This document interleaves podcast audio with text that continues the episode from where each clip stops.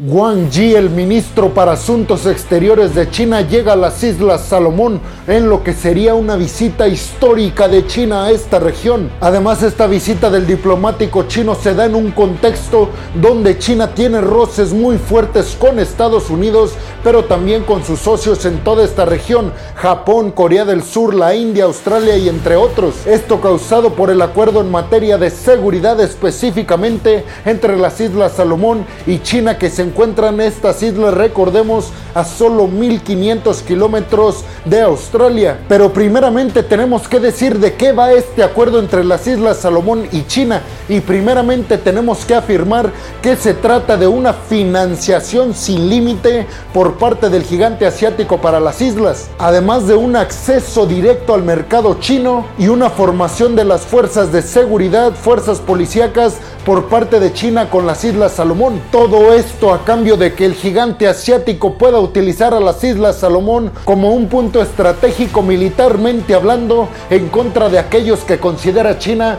lo están acechando, como todos los socios que les acabo de mencionar que son de Estados Unidos y que están en contra de cualquier cosa que tenga China en su nombre. Este acuerdo entre las Islas Salomón y China fue uno de los puntos en los que más se centró la reunión de todos estos líderes de esta región, Australia, la India, Corea del Sur y Japón con Estados Unidos, ahora que Joe Biden hizo esta gira por toda la región del Indo-Pacífico. Sin embargo, China dijo que ni Estados Unidos ni ningún otro país necesita tener preocupaciones sobre los acuerdos de China con las Islas Salomón porque dijeron China no tiene ninguna intención de ir en contra de los intereses de ningún país, únicamente favorecer los intereses de la propia China. Sin embargo, Estados Unidos y sus aliados están diciendo que no era necesario un acuerdo en materia de seguridad de China con ningún país del Pacífico Sur, porque ellos dicen tampoco están amenazando a China, supuestamente. Recordemos que aquí nadie tiene la verdad y todos juegan sus intereses y las cartas que tienen,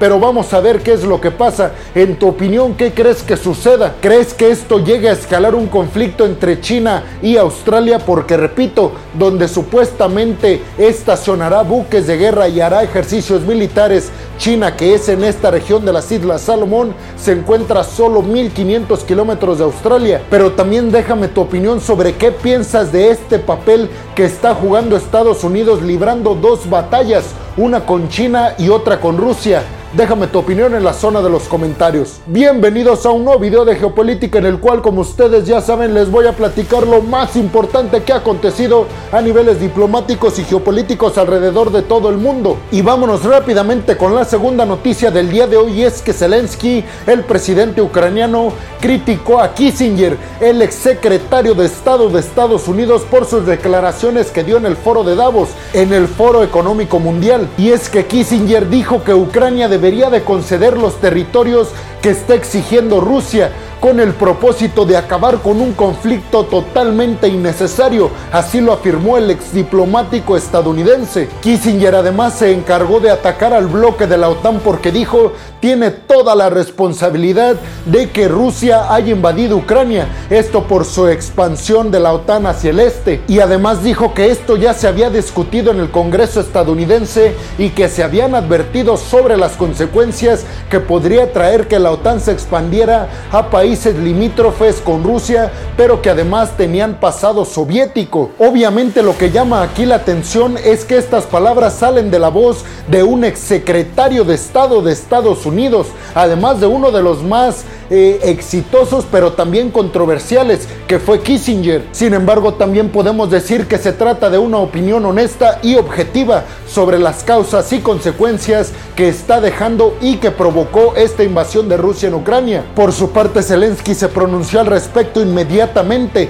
y dijo que es una tontería completa esta propuesta de Kissinger de que formen una línea, una especie de barrera o muro de Berlín 2.0 entre lo que es Ucrania Y lo que es toda esta zona de Lugansk y Donetsk, es decir, todo el Donbass que está reclamando Rusia. Zelensky también criticó a Kissinger y dijo que no está en 1938, sino que está en el 2022 y dijo políticas de negociaciones en el pasado ya no sirven en el periodo actual. Y además ironizó sobre las palabras de Kissinger y dijo, hoy los grandes geopolitólogos están diciendo que Ucrania debe rendirse, pero dijo, cuando ellos ocupaban cargos diplomáticos, nunca negociaban con el propósito de rendirse, sino sacar la mejor parte. Entonces dice Zelensky, ¿por qué ahora nos están diciendo a nosotros que nos rindamos cuando ellos jamás lo hicieron cuando representaban a su país en el exterior. Y vámonos rápidamente con la tercera noticia del día de hoy que tiene que ver con el embargo, el posible embargo, mejor dicho,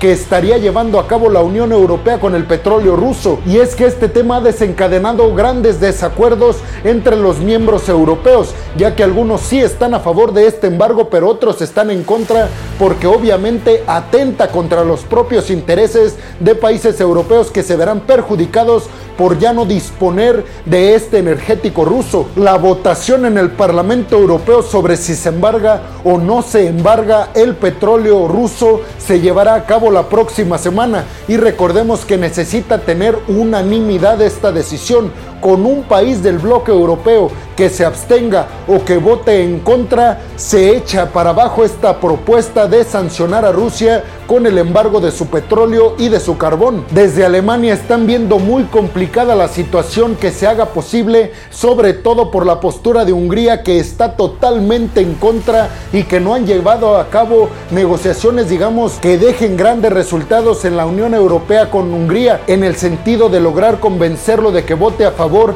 del embargo al petróleo al carbón ruso. Desde Alemania, el ministro de Energía dijo que el G7 tiene como objetivo embargar al petróleo y al carbón ruso con el objetivo de mandar un contundente y fuerte mensaje a todos los miembros europeos que están temerosos de tomar esta decisión, digamos para mandarles un mensaje de ejemplo de que sí se puede hacer. Insisten desde el G7 que esta medida de reducir a 0% las importaciones de petróleo y de carbón ruso hoy en día no solo estará favoreciendo a que Rusia deje de invadir a Ucrania, sino que también estará ayudando a potencializar la utilización y el desarrollo de energías limpias y renovables. Y la cuarta noticia del día de hoy también tiene que ver con Europa y es que el canciller alemán Olaf Scholz se pronunció al respecto también en Davos, en el Foro Económico Mundial, y afirmó que la comunidad internacional, pero específicamente Europa, está siendo un punto crítico para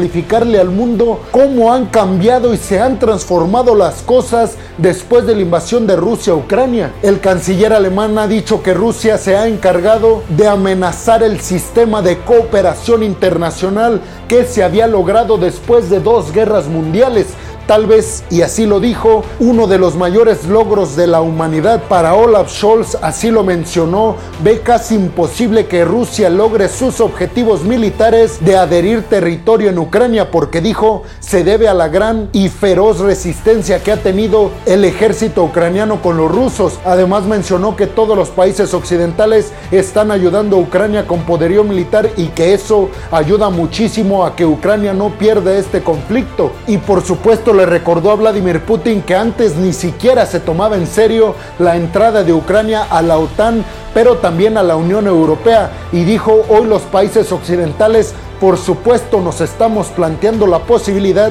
de aceptar a Ucrania en nuestras filas de la Unión Europea e inclusive de la propia OTAN. Al final de su mensaje mencionó que los líderes occidentales no pueden permitirse que Vladimir Putin gane este conflicto en Ucrania y dijo confía en que Ucrania salga victoriosa en este conflicto directo contra Rusia. Y en la quinta noticia del día de hoy vámonos rápidamente a hablar sobre la posible adhesión de Suecia y Finlandia al bloque de la OTAN y es que Suecia le manda un fuerte y contundente mensaje a Turquía y le dice que ellos no le están vendiendo ni prestando armamento a ninguna organización terrorista, menos a los kurdos con quienes está librando una batalla feroz en el norte de Siria el ejército turco. Esto con el argumento, ustedes ya se lo saben, de ir en contra del terrorismo. Por otro lado, Turquía recordó que si Suecia y Finlandia no atienden sus exigencias de darle a los kurdos que están en sus países, Turquía seguirá negándoles el acceso al bloque de la OTAN. Por lo pronto, Suecia ya se ha encargado de dejarle claro a Turquía que ellos no están apoyando de ninguna manera ninguna organización terrorista y menos a los kurdos. Así que yo les aseguro, será cuestión de tiempo para que Turquía dé el sí y el visto bueno a la entrada de Finlandia y de Suecia al bloque de la OTAN. Pero ustedes qué opinan? ¿Creen que esto se llegue a concretar o qué creen exactamente que busca Turquía con esta negativa? Déjenme su opinión en la zona de los comentarios. Y en la sexta y última noticia del día de hoy, funcionarios de las Naciones Unidas van a visitar a Moscú con el objetivo de hablar sobre la seguridad que representa para el mundo el conflicto entre Rusia y Ucrania y también para llegar a una especie de acuerdo para la exportación de fertilizantes por parte de Rusia a todo el mercado occidental. Y es que el mundo se está viendo envuelto en una crisis alimentaria sin precedentes. El subsecretario de las Naciones Unidas para Asuntos Humanitarios, Martin Griffiths, dijo que planea llegar a Rusia con el objetivo de buscar mejoras para toda la humanidad, que no se va a posicionar ni a favor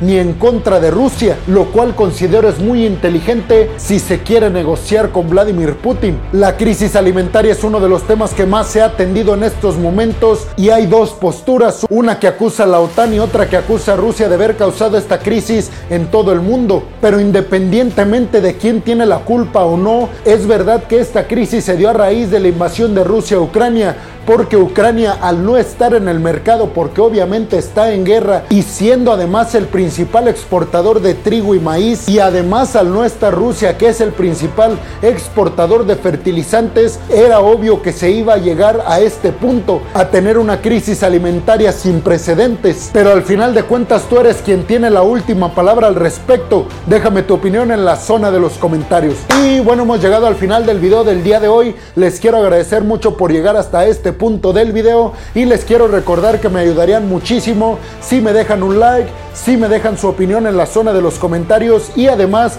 comparten este video en todas y cada una de sus redes sociales para que me ayuden a llegar a muchas más personas. Además les recuerdo que si están viendo esto en Facebook, no se olviden de seguir a la página y además de darle like pero también les recuerdo que si están escuchando esto en Spotify, no se olviden de seguir al podcast y si están viendo esto en YouTube, Tampoco se olviden de suscribirse al canal y de activar la campanita para que les lleguen todas y cada una de las notificaciones cuando subo un video nuevo de geopolítica a mi canal. Y por supuesto, como siempre lo hago, y es que no me cansaré de agradecerles, este proyecto se da por y para ustedes. Sin su apoyo simple y sencillamente estos videos no existirían. Así que muchas, pero muchas gracias. Sin más por el momento, peregrinos, nos vemos en el siguiente video de geopolítica. Hasta la próxima.